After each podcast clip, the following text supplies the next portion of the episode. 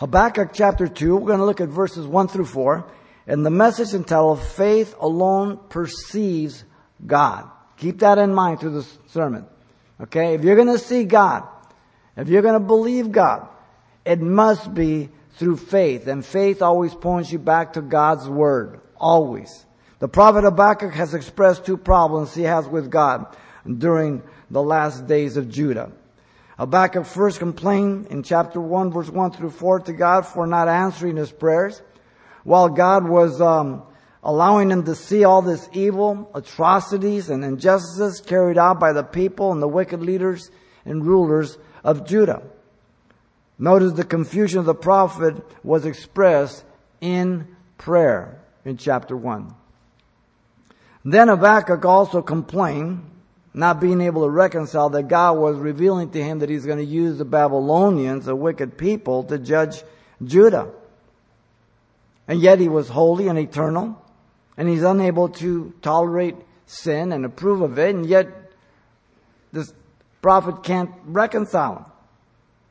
Now the perception of the prophet is going to be given to him clearly by prayer here in chapter 2.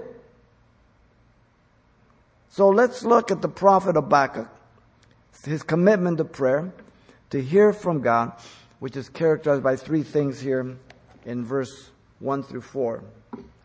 He says, I will stand my watch and set myself on the rampart and watch to see what he will say to me and what I will answer when I am corrected. Then the Lord answered me and said, Write the vision and make it plain on tablets, that he may run who reads it. For the vision is yet for an appointed time, but at the end it will speak and it will not lie. Though it tarries, wait for it, because it will surely come, it will not tarry. Behold the proud. His soul is not upright in him, but the just shall live by faith. Habakkuk's commitment to pray, to hear from God, is characterized by the following. First, you have the resolution of the prophet verse 1. Second, you have the revelation to the prophet in verse 2 and 3. And thirdly, you have the correction for the prophet in verse 4. He begins with the resolution of the prophet here in verse 1. Notice the prophet Habakkuk determined that in view of his confusion over the dealings of God with Judah and Babylon, he would go to God. How novel is that? Simple. He wants to be one with you in a relationship. We always want to go to other people. Forget people. Go to God. Habakkuk made a decision to seek and to wait on God. That's hard. We live in a generation that wants everything right now, right now. You just click the computer, it's there, fast. Oh, there's internet, it's not fast enough. Give me a big one. Fast. The personal pronoun I indicates the conclusion resolving and the resolve of Habakkuk here. Notice, no one could make this decision for him. He alone had to find the way to resolve this difficulty they had with God. You have to go to him directly. The phrase, I will stand my watch, is a figurative way to indicate that he would go to God in prayer. He would not go to another person or prophet. He would um, stand silent, waiting to hear from God to hear Him speak. That is so important. Many of you have gone through things like that in life. Those of you who walk many years with Him, where you have to sit and just wait for God to speak to you personally. The words of men are not going to do anything. You have to wait upon Him. Now, notice the phrase also indicates Habakkuk was uh, faithfully committed to his office of a prophet. The word watch means to keep guard or keep his charge in this context. The duty of every prophet was to hear from God, to be the mouthpiece of God as the representative of God, not speaking of their own impulse or origin as 2 Peter chapter 1, 20 and 21 says. They spoke as the Spirit of God came upon them and carried them. This was not their words. Notice Habakkuk gave the common imagery of a watchtower in hope that he would perceive what God would say. Listen to his words. Look out and set myself on the rampart. The word rampart refers to a lookout point, be it um, a platform with a booth to uh, uh, or a tower to be able to see friend or foe that's approaching. It's a very understandable imagery of that day. Listen to 2 Kings 9:17. Now a watchman stood on the tower of Jezebel, and he saw the company of Jehu as he came, and he said, quote, I see a company of men. And Joram said, Get a horseman and send him to meet them, and let them say, uh, Is it peace? So they observed the enemy coming. They don't know if he's friend or foe. They went out and they asked him. This is the tower. Job 27, 18 says, He builds his house like a moth, like a booth which a watchman watch makes. In other words, it's a position of vigilance. The metaphor of a watchman is used in the scripture for the prophet to warn the people of impending danger and judgment. The prophet Isaiah 21:11 says, "The burden against Duma, he calls to me out of Seir, watchman, what of the night? Watchmen, what of the night?"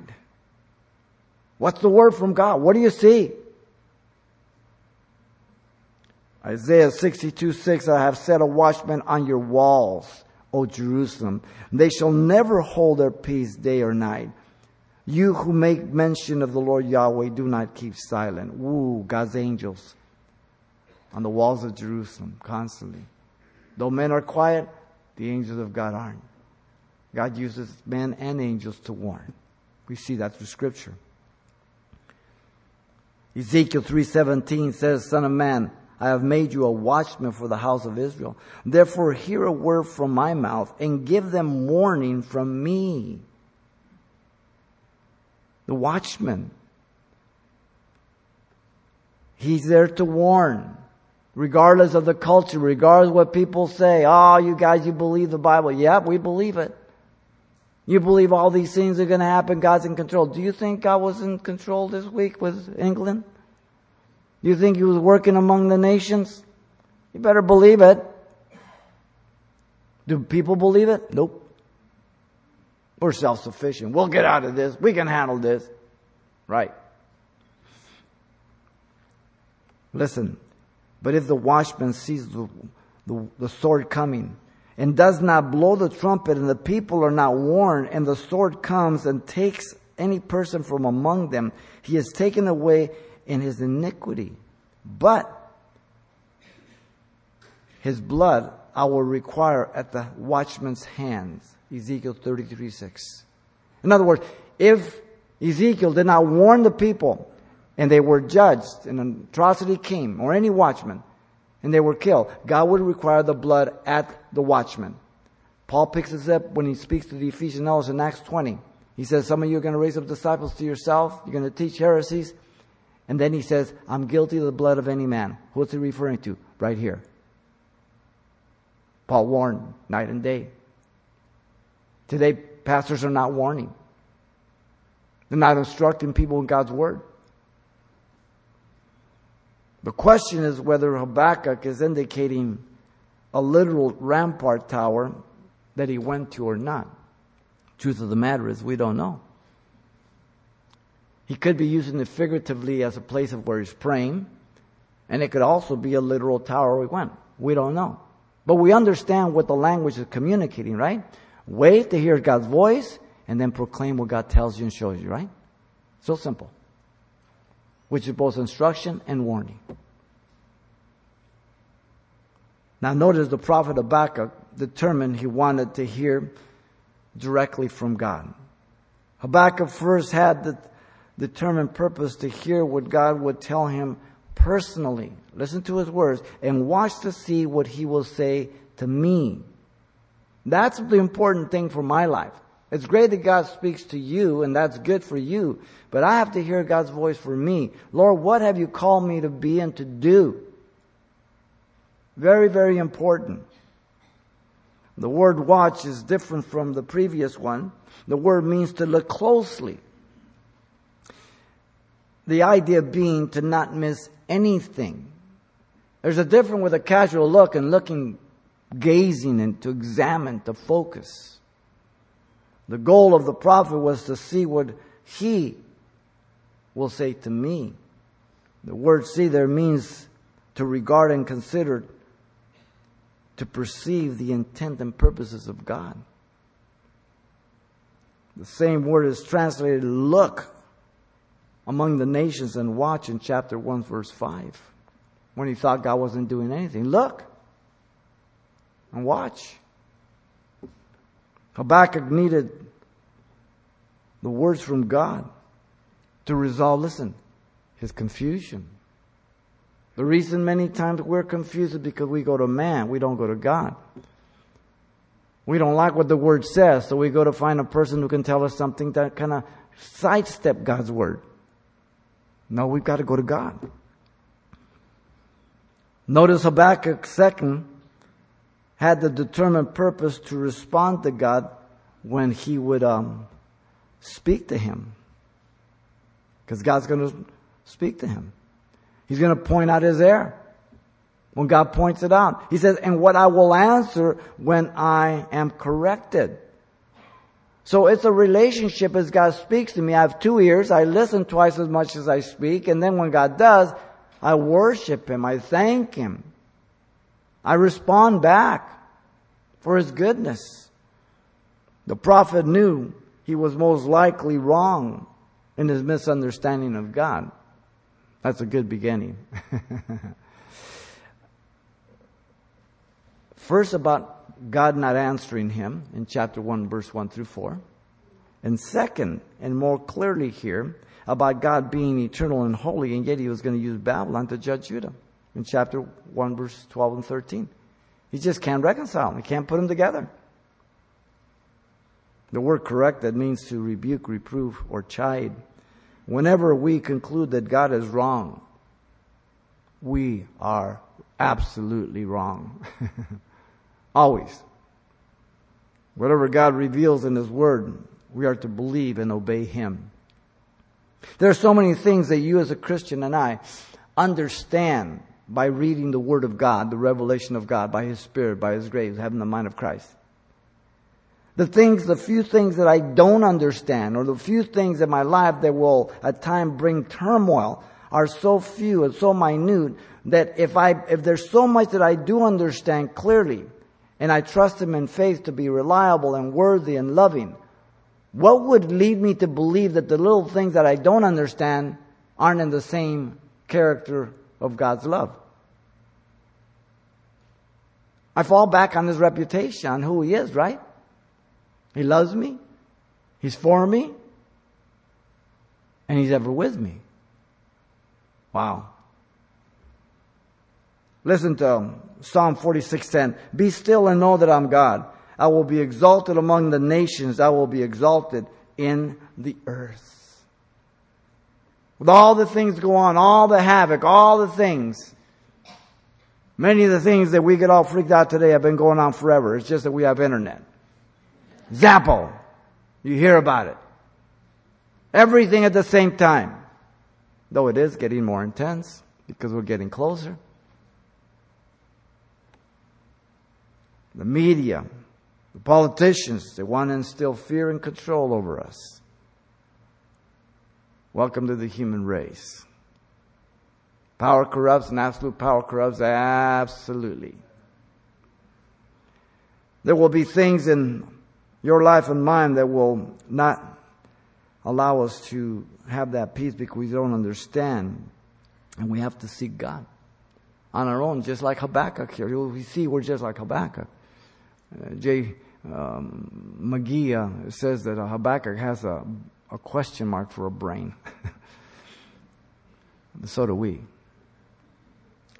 Um, they didn't have the same standard often the non-believer. And yet he's trying to reconcile it. And so we have to go to God for these things that are difficult. Uh, some of you may say, well, you know, I'm 30 years old and I'm not married yet and I've been faithful to the Lord and there's others that haven't been as faithful. And you know, they have a partner and they're married and this and that. And what about me? Well, if they're non-believers, they don't have the same standards you do. That's number one. They're not trying to please God. You are. They're choosing the one they think will be best for them. God is going to give you what is best for you. There's a difference. Listen to Psalm 27 14. Wait on the Lord. Be of good courage. And he shall strengthen your heart. Wait, I say, on the Lord. Oh, this is, this is the hardest thing in life. Wait. Patiently. Everybody's got their iPod on, this, that, noise, noise, noise. Just sit. We can't sit still. We can't be quiet. Noise pollution. Why did God allow me to marry the person I did and be so miserable? God didn't allow it. You chose that person. God didn't force you. But we want to blame God, right? Hmm. The good news is that God is able to change your heart as well as theirs. New creation. You see, the negative stuff is real. But God can transform that, right? And once you're born again, you look to the past, you go, Lord, thank you, Jesus, you're so good. Wow. What a change. Listen to Jeremiah 22, 1 through 3. Moreover, the word of the Lord came to Jeremiah a second time while he was still shut up in the court of the prison. Remember, he got thrown in jail for being a traitor. He was going to go uh, redeem the property of Anathoth, and he said he was betraying, falling to the Babylonians. He was discouraging the people, put him in jail. And God had told him, I'm going to I'm gonna bring the, the captivity back after 70 years. And he's in prison. And now he's doubting. Listen.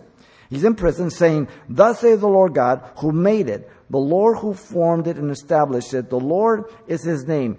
Call to me, and I will answer you and show you great and mighty things which you do not know. Jeremiah 22, 1 through 3. I did a sermon on that.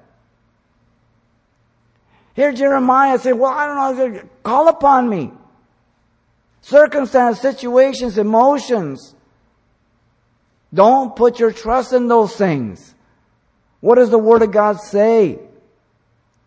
What has He told you? Why is it that some people seem to get away with so much evil? That bother you? If it bothers you, it's good, but if you're envious, it's bad. They don't get away with anything, ladies and gentlemen. No one does. God will bring them into judgment. Listen to Jeremiah 12:1. Jeremiah had the same question. Righteous are you, O Lord, when I plead with you, yet you let me talk with you about your judgments. Why does the way of the wicked prosper? Why are those happy who deal so treacherously? As if they drive me bananas. Why do you allow this?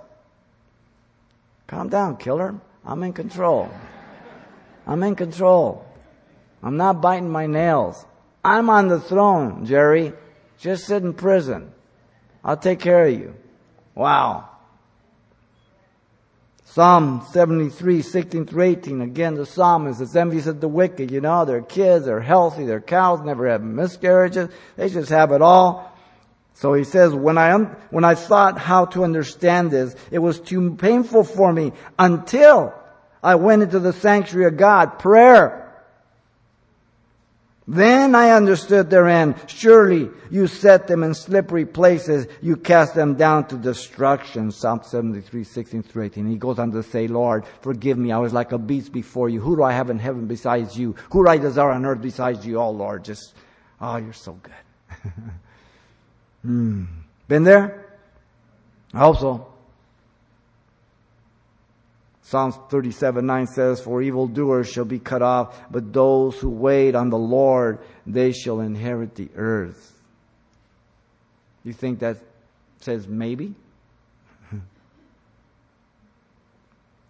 Whatever our dilemma or difficulty that we may have with God in this life, we're to go to Him. Listen to Psalm 62, 5. My soul, Wait silently for God alone, for my expectation is from Him. I am weary and my crying, my throat is dry. My eyes fail while I wait for my God, long waiting. Psalm 69, 3. I wait for the Lord and my soul waits and in His word I do hope. Psalm 130 verse 5. But those who wait on the Lord shall renew their strength. They shall mount up on wings like eagles. They shall run and not be weary. They shall walk and not faint. Psalm 40 verse 31. Notice it says that those who wait on the Lord shall renew their strength. They shall mount up like wings like eagles. The strength begins from heaven to the earth, not the earth to heaven. Are we clear on that? Waiting on God. The resolution of the prophet was wisdom to wait on God. Nobody wants to wait on God. They got their computer, their organization. They can tweet, they can get people together, thousands at the same time. They think they're God. God has been excluded from the Christian community to a great extent. We think we're so smart. I don't think so. Notice, secondly, the revelation to the prophet comes next, verse 2 and 3. The prophet Habakkuk was instructed to record what God revealed to him. God understands the heart of the prophet, he knows what's going on. The testimony of Habakkuk was that indeed God spoke to him. He says, Then the Lord Yahweh answered me and said, He's excited. He's committed himself to winning God. God is speaking to him. Once again, the covenant name of God is used. Yahweh. Habakkuk is one of the people of God. Yahweh is the one who he cried out to in chapter 1 verse 2. The one who is holy in chapter 2 verse 12. The one who had his remnant yet in the future of Israel chapter 1 verse 12 also. Same God. This is the second time God responded to Habakkuk.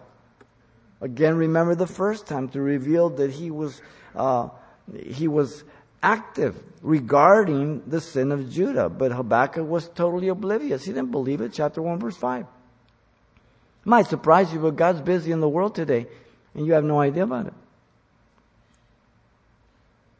Could God speak to the Russians, to the Cubans, to wherever? Sure he could. You think he's doing something in the world? Absolutely. But people don't believe that. They believe man's in control. And yet he doesn't violate anybody's will. He doesn't force somebody to do good or evil. He just knows the evil and the good that will be done. He works it all out.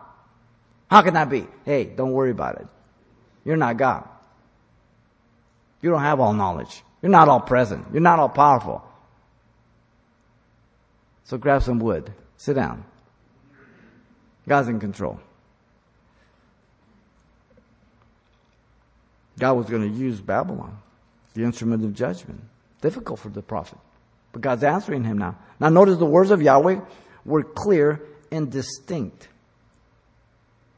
Did, did God ever speak to you and you said, uh, what, what was that, Lord? I, I, I, I didn't hear. Ah. When God speaks to you, in fact, you go, you know, you, you, you kind of wish you hadn't heard. we hear him clearly. Write the vision and make it plain on tablets. The prophet is instructed to write. This is an imperative command, not a suggestion.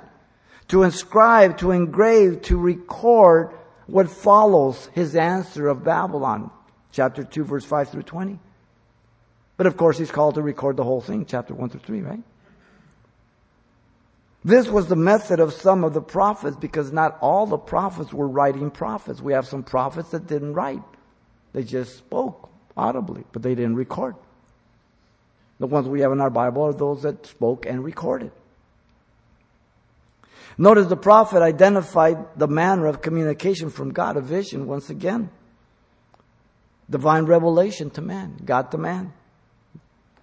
This is the noun form of the verb form that is in the introduction of chapter 1 verse 1. A vision is while a person is awake, as he sees and hears God. The dream is when a person is asleep. We have both ways in the scripture. Now the prophet was told to inscribe the vision that it be recorded, listen to me, permanently, plain on tablets. Now, the word plain means distinct or clear. In other words, legible to be able to be read and understood.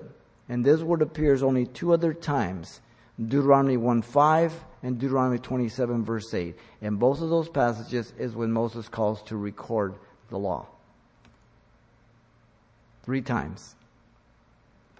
The word tablets means on slabs of wood to record this vision. Now we have evidence of manuscripts on stones, on clay, on leather, on papyrus, on vellum, on wood.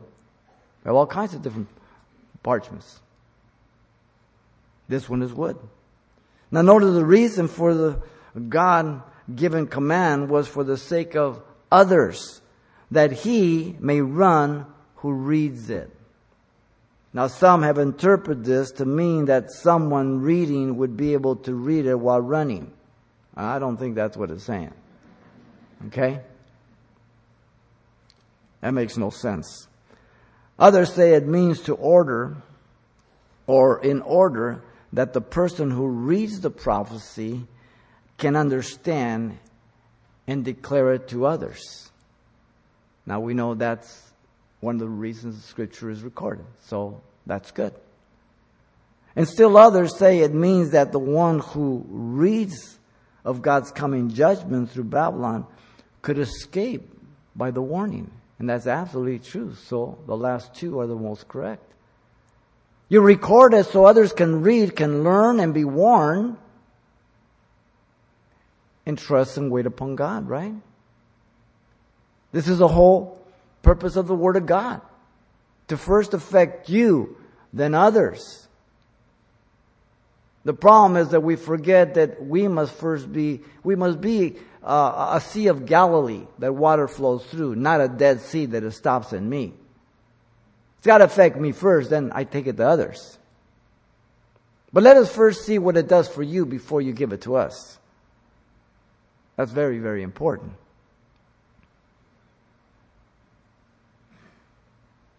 Notice the prophet Habakkuk was told that what he recorded was, listen to the word, reliable, being prophetic. Reliable. God told Habakkuk the revelation was in view of the future. Only God can tell the future. Listen to his words. For the vision is yet for an appointed time. Now, any of you want to tell me what's going to happen tomorrow morning at 8.15? In your life or my life? I'm open. You can't. God can. The time appointed was the judgment of Judah by the hand of Babylon. God alone knows the future. God alone possesses the attribute of omniscience, knowing everything, which is responsible for his foreknowledge, knowing beforehand. But it comes out of his omniscience. We don't have either. So we, we come to a dead end sometimes in the things that God says He's going to do. God, how can this be? Don't worry about it. Just believe it. The vision about the judgment of Judah by Babylon was a confirmation of the message of other prophets. Read Isaiah. Isaiah warned over and over again Judah about Babylon coming. Jeremiah at this time, contemporary with Habakkuk, is warning about the judgment. Jeremiah's in jail. We just read it. He's called a traitor. He's traitor to Judah. You're falling to the hands of the Babylonians. You're a Benedict Arnold. We have Benedict Arnolds up in Washington today. And I'm talking about the British either.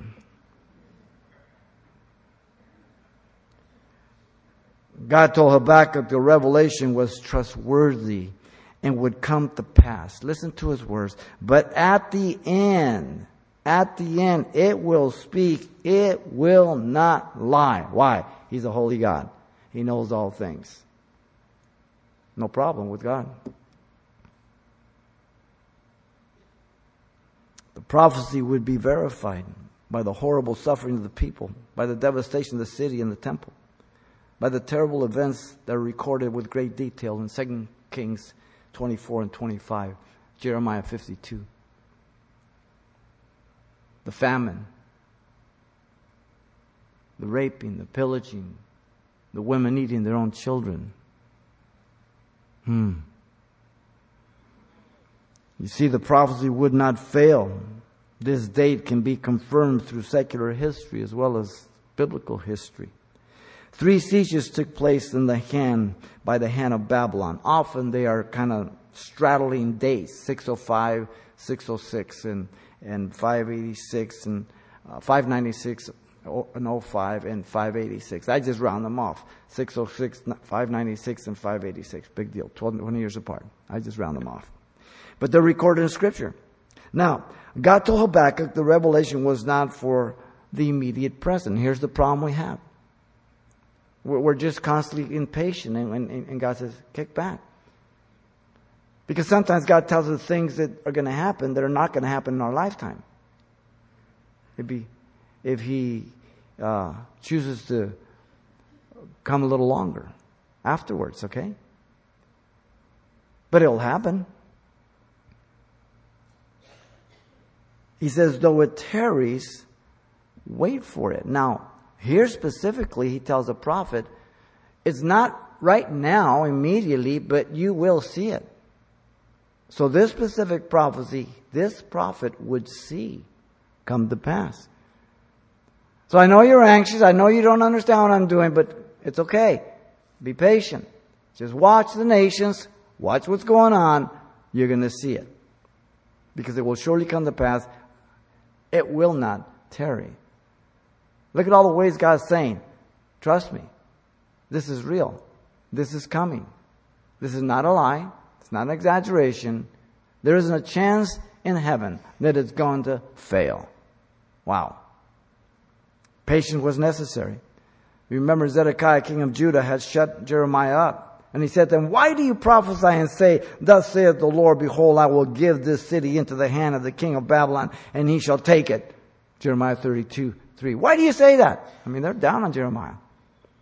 Jeremiah had warned him against the rebellion in 589 BC. Jeremiah 38, 17 to 23. But he didn't pay attention. to Zedekiah. He went with the people. He was afraid what the Babylonians would do. He didn't trust God. Listen, you try to protect yourself, you're a dead man. You trust God, you'll be okay. Don't seek your own protection. confident trust was to em- embrace it. The rebellion of Zedekiah caused Nebuchadnezzar and all of his army to besiege Jerusalem in the ninth year of his reign, the tenth month, the tenth day of the month, January of 588 BC. The city was sieged for 18 months till the 11th year of Zedekiah, 589 BC. Jeremiah 52, 4 and 5 tells us exact dating. Exact dating. In fact, Ezekiel was told by Yahweh to record that date, confirming the date in Ezekiel 24, 1 and 2.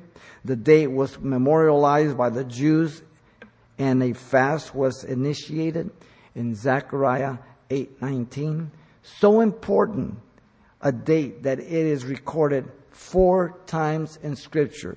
2 Kings 25 2, 2 Chronicles 36 11 through 21, Jeremiah 39 1 through 14. When God says something one time and record it, pay attention to it. When He has it four times, He's telling you something. I told you it was going to happen. None of you believe me. Do you think God is intimidated by us? Do you think He, he, he gets depressed? God help us. Perish the thought. God forbid. Professor M. Monier Williams declared the following about the Bible and all other secular and religious books. Listen carefully. Quote, pile them up, if you will, on the left of your study, but place your own Holy Bible on the right side, all by itself all alone and with a wide gap between them, for there is a gulf between it and the so-called books of the East, which severs the one from the other utterly, hopelessly, and forever. End the quote. People say, do you believe that Bible? Absolutely. So you really believe that the tribulation and, you know, 250 pound hailstone balls and all this stuff.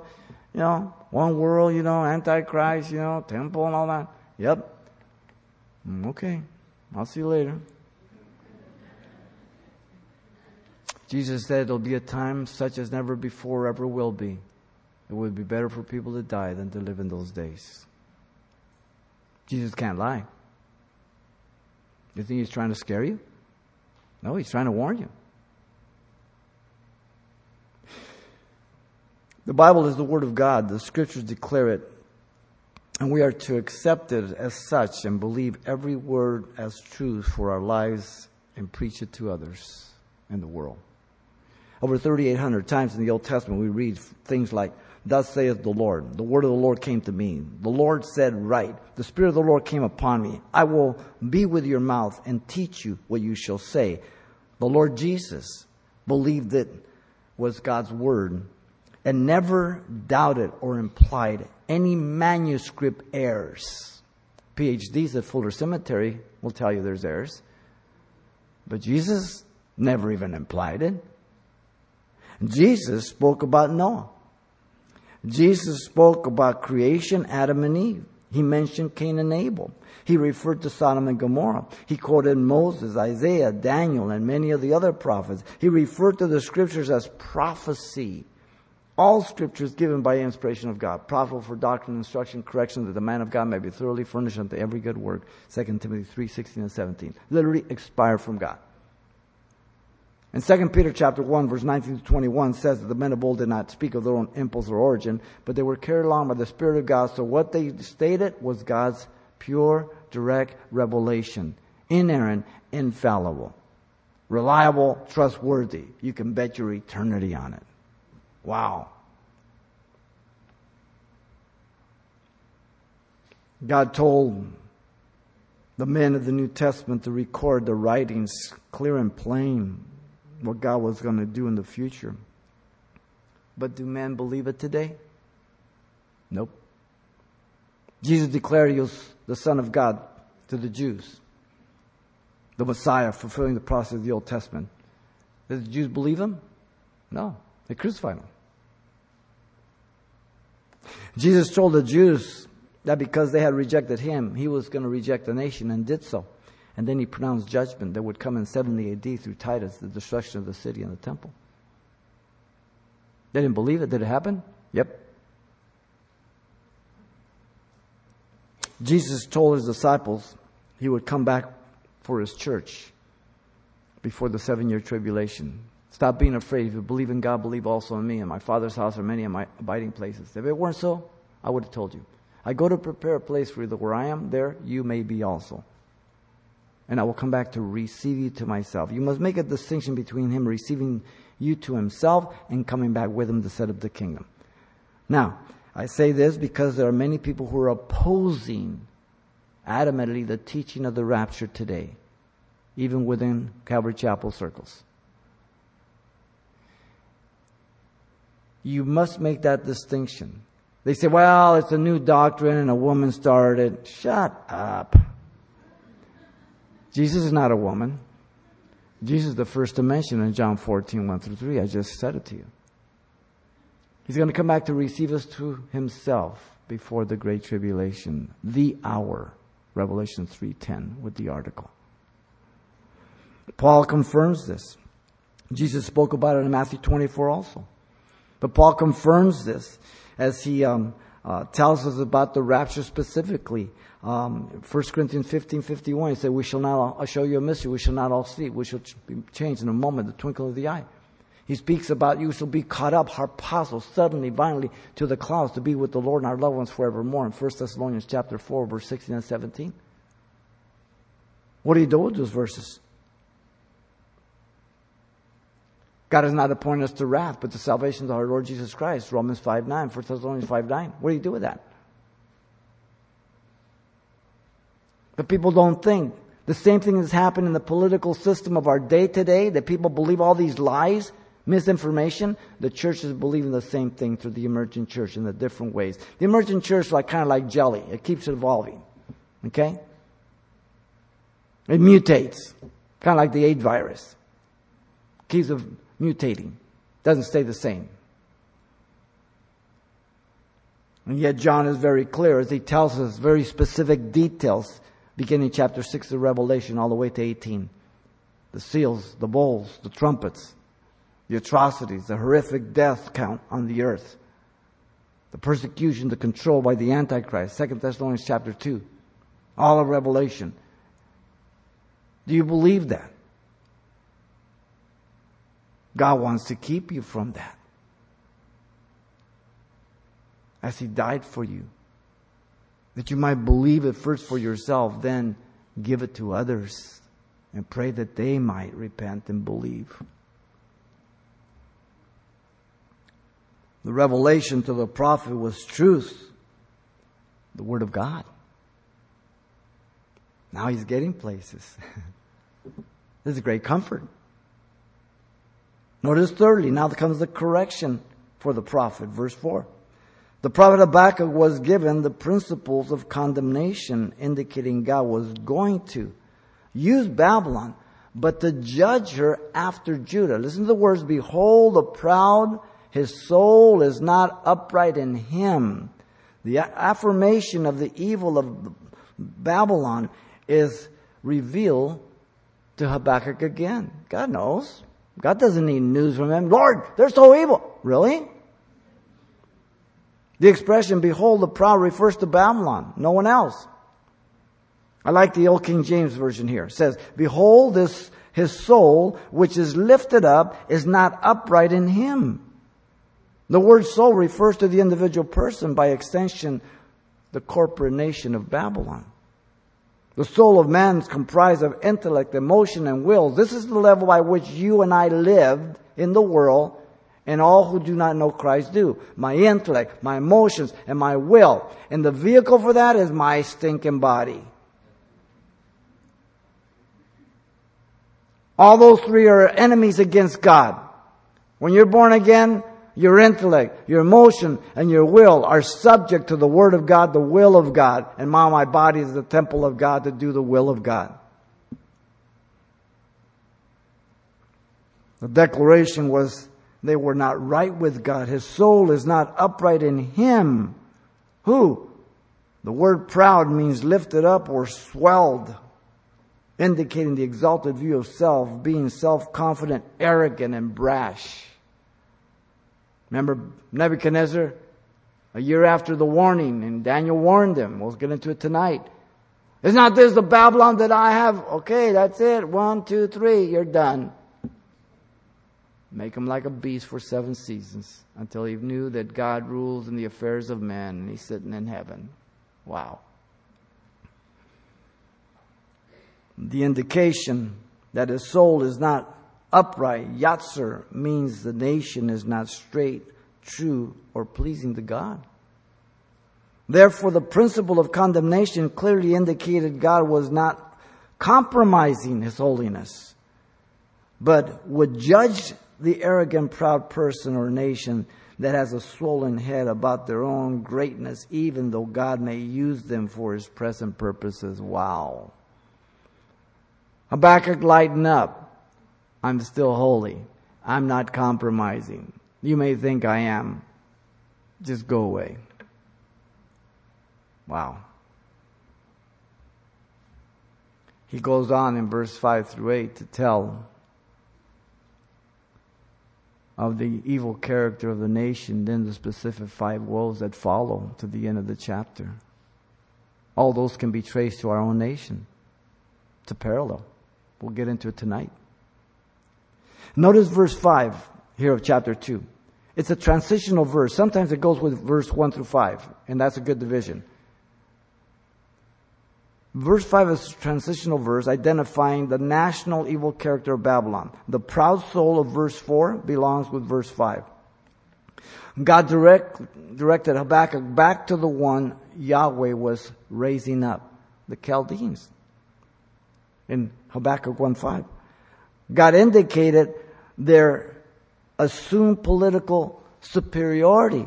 He says their judgment and their dignity proceeded from themselves, he says in chapter 1 verse 7. This is, this is their, their arrogance, their pride.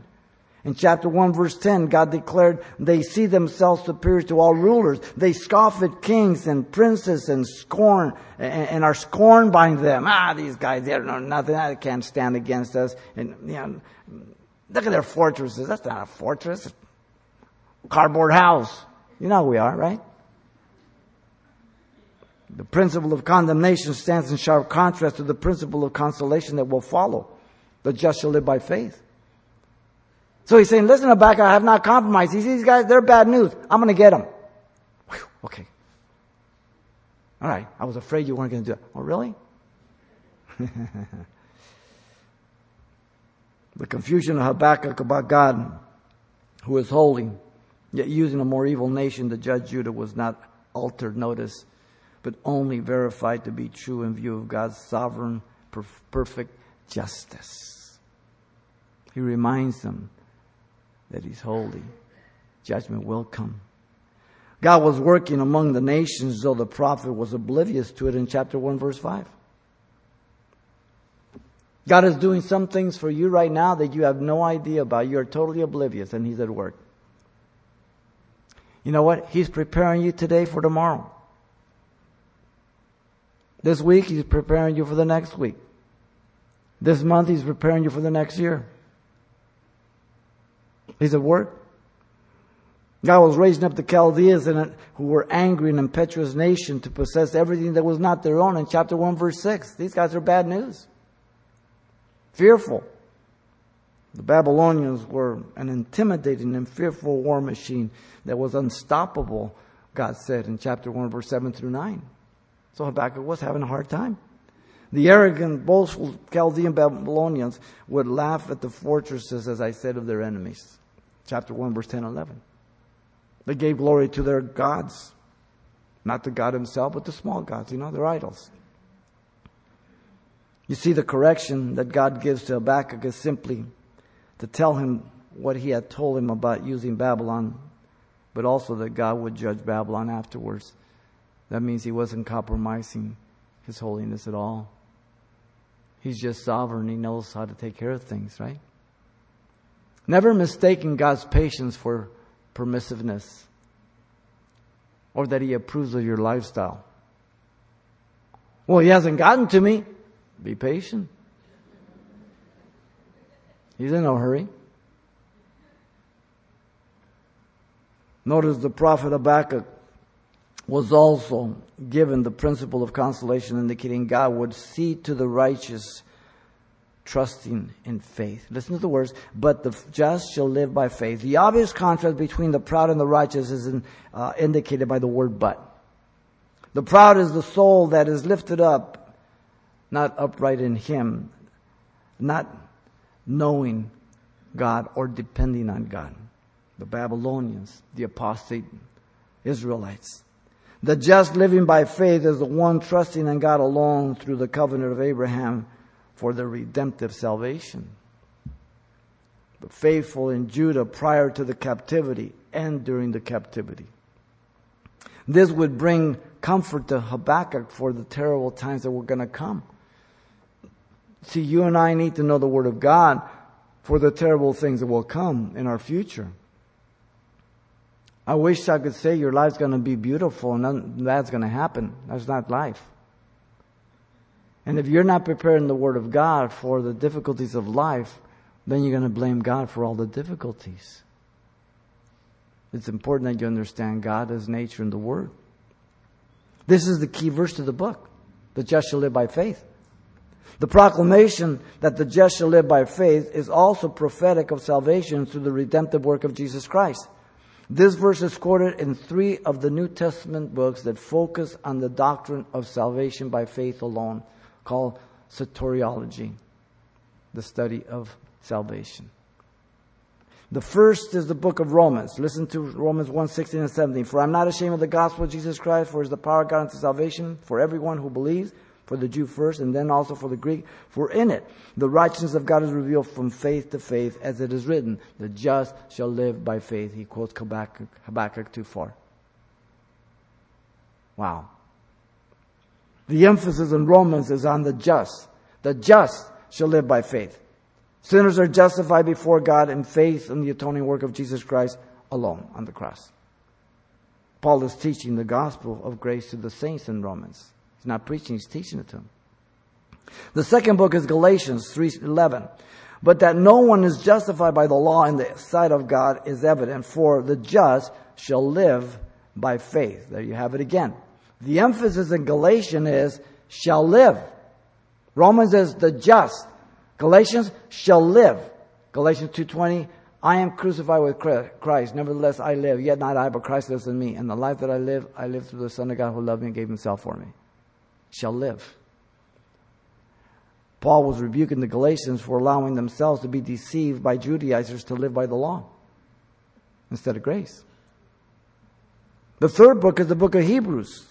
Now the just shall live by faith. But if anyone draws back, my soul has no pleasure in him. Hebrews 11:38. Now the emphasis of Hebrews is the just shall live by faith. Three times quoted, three doctrinal books. That person believing what the Father had revealed about the Son, Jesus Christ, being the only one to forgive sins, to bring us to the Father, and to assure us of eternal salvation. By faith, by what God has revealed. The author warns with progressive severity of judgment for those who are going back to animal sacrifice for their atonement instead of Jesus Christ, the Lamb of God. He's talking to Christians who had come to Christ, Jews who were now going back to animal sacrifices. Make it very clear. Don't let anybody tell you the book of Hebrews is to non believers. If they tell you that, rebuke them, instruct them. This very verse was the battle cry of Martin Luther for the Reformation. In November 1515, Martin Luther, Augustine monk and professor of sacred theology in the University of Wittenberg, expounded the book of Romans till next September. As he read the expression, the righteousness of God, it baffled him. Till one day he realized after meditating and pondering of the truth that the righteousness is that of God through grace and mercy, justifying us by faith. Faith always points you back to the revelation of God, right? Not a gut feeling, not an emotion. What has God said? Acting on his belief, he wrote the disputation of the power of uh, and efficacy of indulgences of the Catholic Church, also known as the, his 95 Theses, a list of um, questions and propositions for debate. Popular legend um, says that on October the 31st of 15. 17, Luther defiantly nailed a copy of his 95 Theses on the door of Wittenberg Castle's church. In 1518, Luther was summoned by, to Augsburg, a city south of Germany, to defend his writings against Thomas Cajetan, lasting three days. Luther refused to recant. He returned to Wittenberg. He says, Here I stand. I can do no other. My mind is held captive to Scripture. Wow. November 9, 1518. The Pope condemned Luther's writings as conflicting with the teaching of the Catholic Church. In the end, on July 1520, Pope Leo X issued a papal, a papal bull declaring him a heretic and excommunicated Luther from the Catholic Church January the 3rd of 1521. Martin Luther, man, what a brave man, courageous man. God kept him alive. It's a miracle the Catholic Church didn't kill him. Not that they didn't try, but he was God's instrument.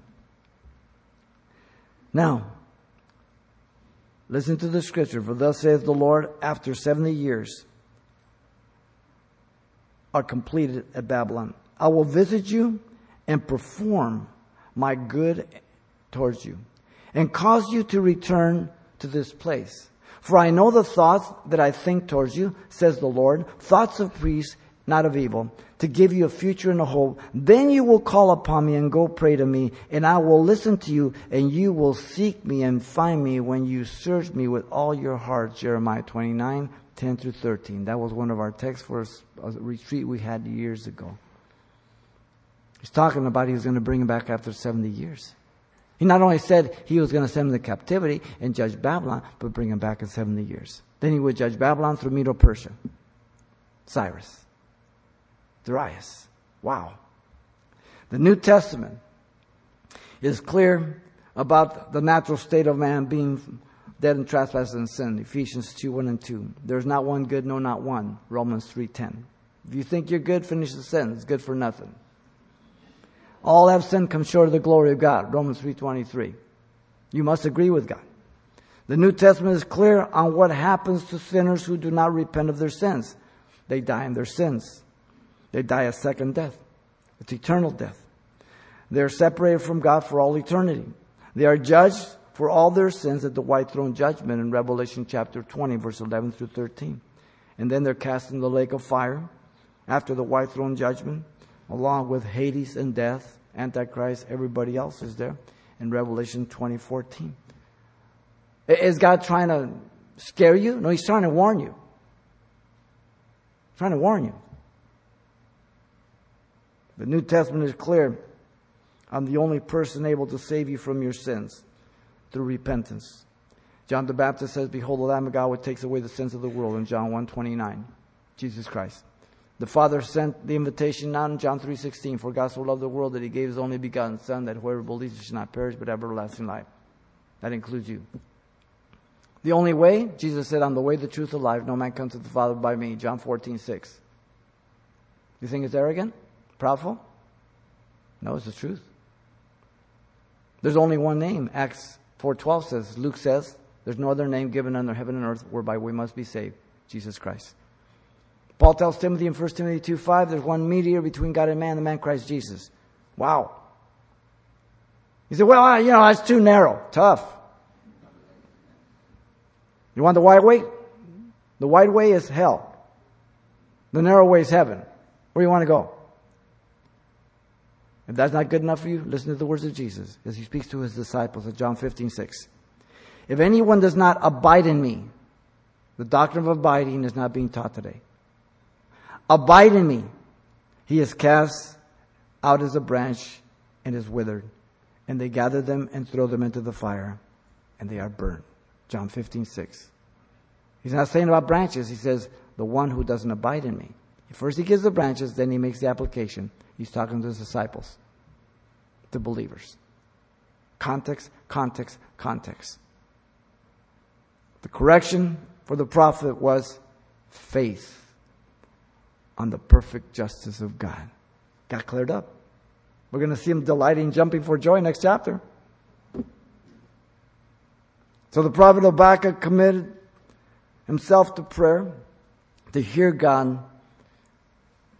and it's been characterized by these three things. The resolution of the prophet was wisdom to wait on God. The revelation to the prophet was truth, the word of God. The correction for the prophet was faith on the perfect justice of God. God did correct the prophet. Majority of commentators says he did not. He did correct him. The evidence is in chapter 3. He's all right now. He's got hope. He's got faith. He's got joy. He's trusting God. How about you? Do you want to stay in chapter 1 with Habakkuk, or do you want to move on to chapter 2 in your life? So you can move on to chapter 3. It's all a personal choice, isn't it? Lord, thank you for your grace and love, your goodness. Deal with our hearts. We thank you for this morning. Lord, I pray for everyone here right now, Lord. If you're here, you don't know Jesus Christ as your Lord and Savior, Jesus died for you. If you believe that He died for your sins and rose from the dead, you can call upon Him and be saved. Repentance is the way to get to Jesus. A prayer repentance is what He requires. You ask Him, Lord, forgive me and save me in Jesus' name, and He will. So if you're here, if you don't know Him, and you want to accept Jesus Christ, or maybe you're over the internet, then you can say this prayer right now. And He's going to forgive you and save you and make you His child. Father, I come to you in Jesus' name. I ask you to forgive me for all my sins. Give me a brand new heart. Fill me with your spirit. I accept you as my Savior and Lord. In Jesus' name. Amen.